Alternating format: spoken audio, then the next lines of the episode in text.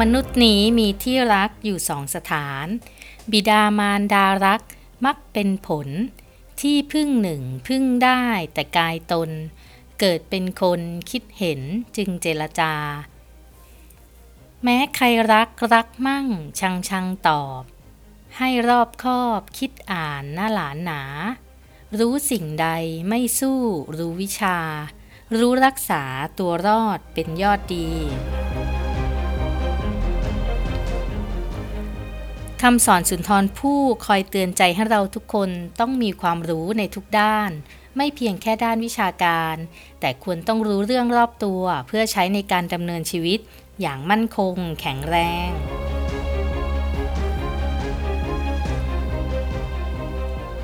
สวัสดีค่ะ ยินดีต้อนรับสู่นอกเรื่องนอกราวกับ Guru Logistics Podcast ที่ที่คุณจะได้ฟังเรื่องราวอื่นๆ นอกเหนือจาก supply chain และโลจิสติกส์ซึ่งจะหยิบยกมาแบ่งปันให้ฟังกันค่ะ เพราะชีวิตไม่ได้มีมิติเดียว ยังมีมิติอื่นๆ ที่พร้อมให้เราเข้าไปเรียนรู้ค่ะ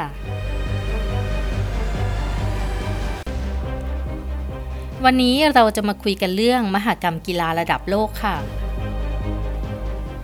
หกรรมกีฬาเนี่ยเป็นการแข่งขันระหว่างประเทศหรือว่าระหว่างรัฐค่ะ ที่มีกีฬาหลายชนิดมาแข่งกัน แล้วก็จัดแบบหลาย ๆ วัน โดยที่กีฬาโอลิมปิก ถือว่าเป็นการแข่งขันมหกรรมกีฬาครั้งแรกในโลกเลยค่ะ ในแต่ละครั้งก็จะมีประเทศที่เสนอตัวเป็นเจ้าภาพ ถ้าเสนอตัวมาหลายประเทศ ก็ต้องมีการแข่งขัน มีการประมูลกัน โดยเฉพาะโอลิมปิกเนี่ยที่แข่งขันกันสุดเหวี่ยงจริง ๆ ก็แหมมันได้ผลประโยชน์เยอะแยะเลยนี่คะ โดยเฉพาะเศรษฐกิจ มีการจับจ่ายใช้สอย มีคนบินมาดูกีฬา มีการใช้เงิน เงินก็จะสะพัด ประเทศไหนๆ ก็ย่อมอยากเป็นเจ้าภาพเป็นธรรมดาใช่ไหมคะ ถึงจะต้องลงทุนไปเยอะก็ตาม บางประเทศอาจไม่ได้กำไร แต่ได้การโปรโมทประเทศให้คนอื่นได้รู้จัก ยังไงยังไงก็คิดว่าน่าจะมีคนมาเที่ยว เป็นควันหลงหลังจบงานอยู่ดี ประเทศไหนทำต่อเนื่อง โปรโมทประเทศดีๆ นะ ก็ได้กินยาวๆค่ะ แต่ประเทศไหนพอหมดหน้ากีฬาแล้วไม่สารต่อ อืม ก็อาจจะไม่เวิร์กในตอนหลังก็ได้นะ กลับมาที่มหากรรมกีฬาค่ะ ประเทศต่างๆ ก็จะส่งนักกีฬาเข้าแข่งขัน ส่วนใหญ่ก็จะจัดขึ้นทุก 2 ปีแล้วก็ 4 ปีค่ะมหกรรมกีฬาระดับนานาชาติที่พวกเราส่วนมากรู้จักคุ้นเคยกันก็อย่างเช่น กีฬาโอลิมปิกฤดูร้อน กีฬาโอลิมปิกฤดูหนาว แล้วก็กีฬามหาวิทยาลัยโลก ถ้าในแถบเอเชียบ้านเรา ก็จะมีเอเชียนเกม เอเชียนบีชเกม เอเชียนพาราเกม แล้วก็ซีเกมนั่นไง ส่วนในอเมริกากับยุโรปเขาก็จะมีกีฬาในทวีปของเขาไปค่ะ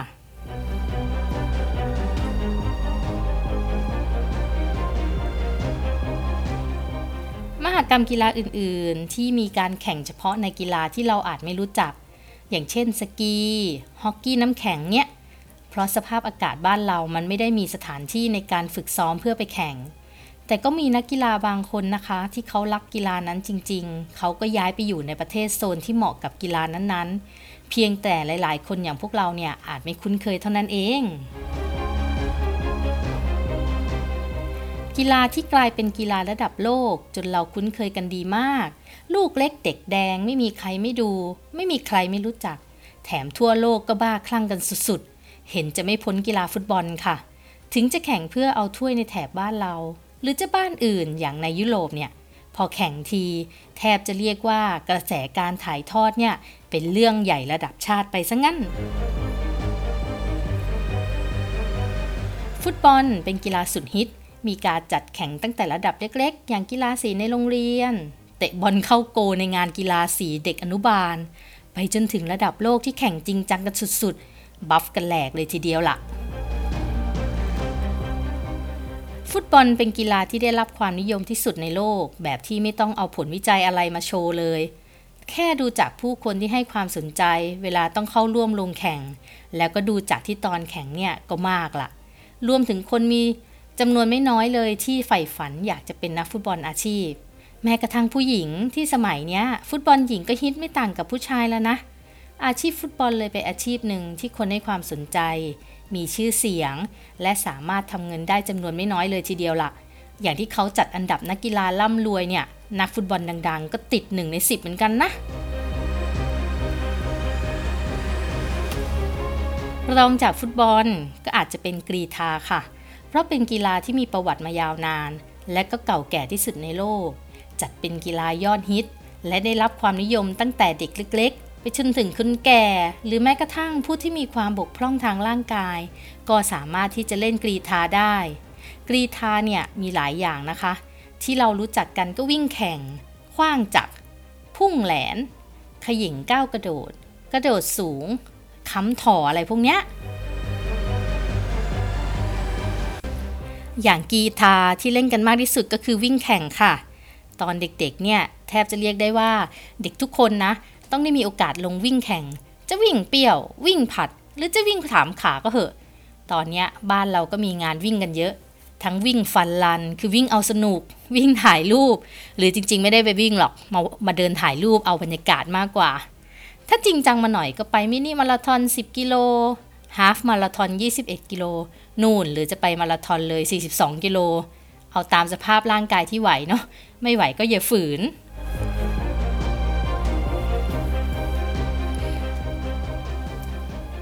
มหกรรมกีฬาที่เพิ่งผ่านไปแถวบ้านเราก็ 4 เกมไงคะ มีทั้งที่เกินคาดหวังได้เหรียญมามากกว่าที่ตั้งเป้า อย่างจักรยาน หรือผิดหวังที่ไม่ได้เข้าไปชิง อย่างฟุตบอลทำแฟนๆฟุตบอลเซ็งไปตามๆกัน เดี๋ยวใกล้ๆนี้จะมีกีฬาโอลิมปิกแล้วค่ะ อันเนี้ยมีลุ้นนักกีฬาไทยให้ได้สิทธิ์เข้าไปแข่งกันเยอะก่อนเถอะ ก็โอลิมปิกน่ะมาระดับโลกที่ทุกชาติในโลกมาแย่งสิทธิ์เข้าไปแข่งกัน ถ้าจะให้ทุกชาติเข้าไปแข่งกันหมด คงต้องจัดโอลิมปิกกันประมาณ 2-3 เดือนอะกว่าจะแข่งหมด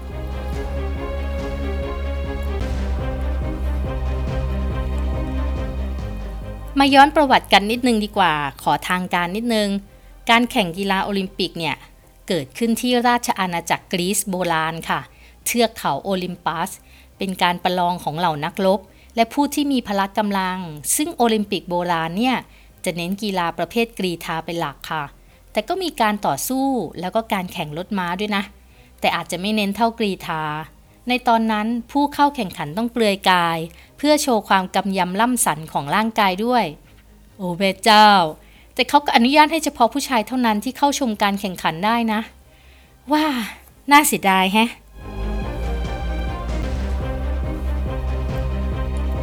แล้วก็จัดต่อเนื่องกันมานานกว่า 1,200 ปี จนกระทั่งในปีคศ 393 จักรพรรดิทีโอดอร์ซีอุสแห่งอาณาจักรโรมัน ประกาศยกเลิกการแข่งขันค่ะ เพราะพระองค์พบว่าดันมีการจ้างนักกีฬาเนี่ยเพื่อหวังเงินรางวัล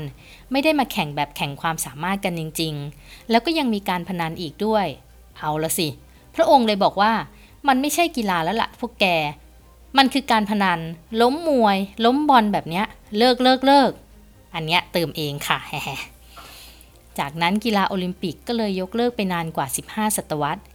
แต่เริ่มต้นกำเนิดของกีฬาโอลิมปิกจริง ๆ ก็ยังคงเป็นปริศนาและเป็นตำนานอยู่นะคะ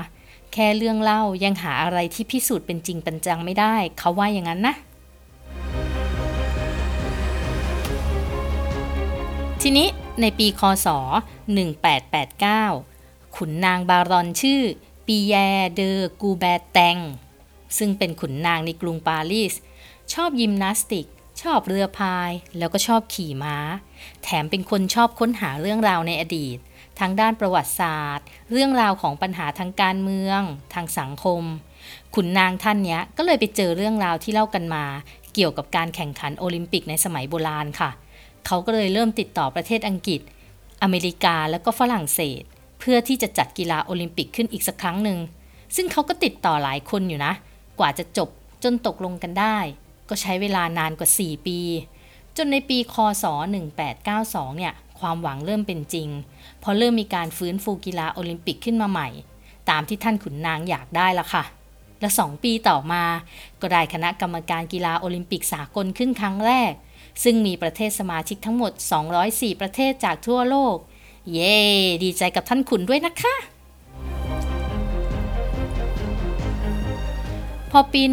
1896 กีฬาโอลิมปิกจริง ๆ ก็ได้เริ่มขึ้นครั้งแรกของโลกค่ะ ที่กรุงเอเธนส์ประเทศกรีซอย่างที่พวกเราได้ยินกันมาบ่อยๆนั่นแหละ ประเทศแรกที่มีโอลิมปิกสมัยโบราณ ก็ได้กลับมาจัดใหม่อีกครั้ง แต่คราวนี้เรียกกันว่าเป็นกีฬาโอลิมปิกสมัยใหม่ค่ะ มีประเทศที่เข้าร่วมแข่งมากกว่า 15 ประเทศ มีกีฬาทั้งหมด 9 กีฬาด้วยกัน และก็ได้มีการกำหนดให้กีฬาโอลิมปิกแข่งกันทุก ๆ 4 ปี ในแต่ละปีก็จะต้องหมุนเวียนไปจัดในแต่ละประเทศ แล้วก็ถือว่าประเทศนั้นๆน่ะเป็นเจ้าภาพในการจัดการแข่งขัน แล้วก็ผัดเปลี่ยนกันไปเรื่อยๆ ค่ะ ต่อเนื่องกันมาจนถึงปัจจุบันนี้แหละสำหรับการแข่งขันก็จะแบ่งให้เป็น 3 ระดับค่ะ ก็คืออันดับหนึ่งได้เหรียญทองไป อันดับ 2 ได้เหรียญเงิน อันดับ 3 ก็ได้เหรียญทองแดง เขามีอันดับ 4-6 ด้วยนะ ได้รับใบประกาศว่าได้เข้าร่วมการแข่งขัน ก่อนเริ่มแข่ง แต่ละครั้งเนี่ยก็จะมีการจุดคบเพลิงโอลิมปิก ก็เพื่อแสดงถึงความสว่างสวัยและเป็นสัญญาณประกาศให้รู้ว่าการเฉลิมฉลองกีฬาโอลิมปิกได้เริ่มขึ้นแล้ว สัญลักษณ์โอลิมปิกก็เป็นธงธงผืนสีขาวขนาดมาตรฐานยาว 3 เมตร กว้าง 2 เมตร ภายในธงสีขาว ก็จะมีสัญลักษณ์เป็นเครื่องหมายคล้ายห่วงคล้องกันอยู่กลางธง โดยจะห้อยไขว้กันอยู่ทั้งหมด 5 ห่วงค่ะ แถวบนมี 3 ห่วง แถวล่างมี 2 ห่วง แต่ละห่วงก็จะมีสีที่ต่างกันออกไป ก็มีสีฟ้า สีเหลือง สีดำ สีเขียว แล้วก็สีแดง คล้องกันตามลำดับค่ะ ถ้ารวมกับสีของธงชาติก็จะมีทั้งหมด 6 สีโดยความหมายของสัญลักษณ์โอลิมปิกเนี่ย ก็จะหมายถึงธงชาติประเทศต่างๆ เนื่องจากทุกชาติของธงชาติของทุกประเทศเนี่ยก็จะมีสีใดสีหนึ่งอยู่ในทั้ง 6 สีนั่นแหละ และก็เป็นห่วงคล้องกันไว้ เพื่อเป็นการแสดงถึงความปรองดองกันเลิศมากเลยค่ะ ส่วนโอลิมปิก 2020 เป็นกีฬาโอลิมปิกฤดูร้อน หรือเป็นที่รู้จักกันในชื่อว่าโตเกียว 2020 ค่ะ จัดในกรุงโตเกียวประเทศญี่ปุ่น ระหว่างวันที่ 24 กรกฎาคมถึง 9 สิงหาปีนี้แหละ กีฬาโอลิมปิกครั้งนี้มีกีฬาที่ได้บรรจุเข้ามาเพิ่มก็คือกีฬาเบสบอล แล้วก็กีฬาซอฟต์บอล ซึ่งเป็นกีฬาประจำชาติญี่ปุ่น ใครเคยอ่านการ์ตูนเรื่องทัชก็คงรู้จักเบสบอลดีเลยล่ะค่ะ จริงๆ แล้วกีฬาสองอย่างนี้เคยบรรจุเข้ามาในกีฬาโอลิมปิกฤดูร้อนปี 2008 สมัยที่ญี่ปุ่นเป็นเจ้าภาพไปแล้วนะ คราวนี้ก็เอาเข้ามาแข่งอีกที รวมถึงกีฬาคาราเต้ กีฬาสเก็ตบอร์ด แล้วก็กีฬาโต้คลื่น แล้วก็กีฬาปีนผา ก็ได้บรรจุในครั้งนี้เป็นครั้งแรกเหมือนกันค่ะ โตเกียว 2020 จะมีจัดแข่งทั้งหมด 33 กีฬาค่ะ เช่น ว่ายน้ำที่พวกเรารู้จักกันดีเนาะ กรีธากอล์ฟ ขี่ม้า เทควันโด เทนนิส table tennis หรือปิงปอง บาสเกตบอลแบดมินตัน มวยสากลสมัครเล่น ยิงปืน ยิมนาสติก แล้วก็วอลเลย์บอลเป็นต้นค่ะมาสคอตโอลิมปิก 2020 มีชื่อว่า มิไรตัว มาจากการผนวกคำว่ามิไรที่แปลว่าอนาคต และ AN แปลว่านิดนิรันด์ค่ะ โดยแฝงความหมายไว้ว่า ขอให้อนาคตสดใส จงอยู่ชั่วนิดนิรันด์ โดยให้การแข่งขันโอลิมปิก 2020 ที่โตเกียวเนี่ยทำให้ในหัวใจของทุกคนในโลก สุขสกาวไปด้วยอนาคตที่เต็มไปด้วยความหวัง wow สุด มาร่วมส่งใจเชียร์นักกีฬาไทยในกีฬาโอลิมปิก 2020 ที่โตเกียวกันนะคะ 4 ปีมีครั้ง มันช่างทดสอบความอดทนอดกลั้นที่เฝ้าฝึกซ้อมมานานเนาะที่เหนื่อยต่อสู้มาไม่รู้กี่เกม กว่าจะได้สิทธิ์เข้ามาแข่งในกีฬาโอลิมปิกเนี้ย 4 ปีที่แล้วแพ้ยังไง ปีนี้ต้องมีความหวังมากกว่าเดิม 4 ปีที่แล้วชนะยังไง ปีนี้มันจะยากยิ่งกว่าเดิม เพราะว่าจะอยู่ในสายตาคู่แข่งมากกว่าคนที่ไม่เคยชนะมาก่อนค่ะ เพียงแค่โมเมนต์เดียวเนี่ย ที่จะพิสูจน์สิ่งที่ทุ่มเทมา แต่ไม่ว่าผลจะออกมายังไงนะ แค่คุณได้เป็นส่วนหนึ่งของโอลิมปิก คุณคือความภูมิใจของคนไทยทุกคนค่ะ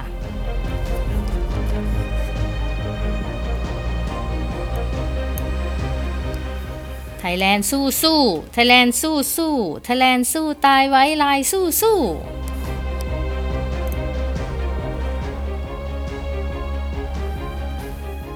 สำหรับวันนี้นอกเรื่องนอกราวกับ Guru Logistics Podcast ต้องไปก่อนค่ะ แล้วพบกันใหม่ในตอนหน้านะคะ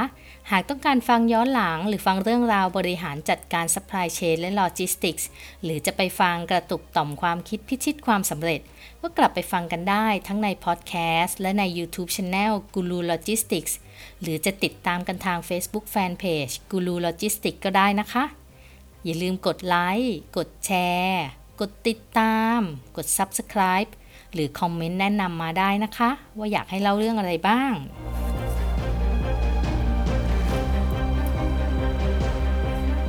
แล้วพบกันใหม่ค่ะ สวัสดีค่ะ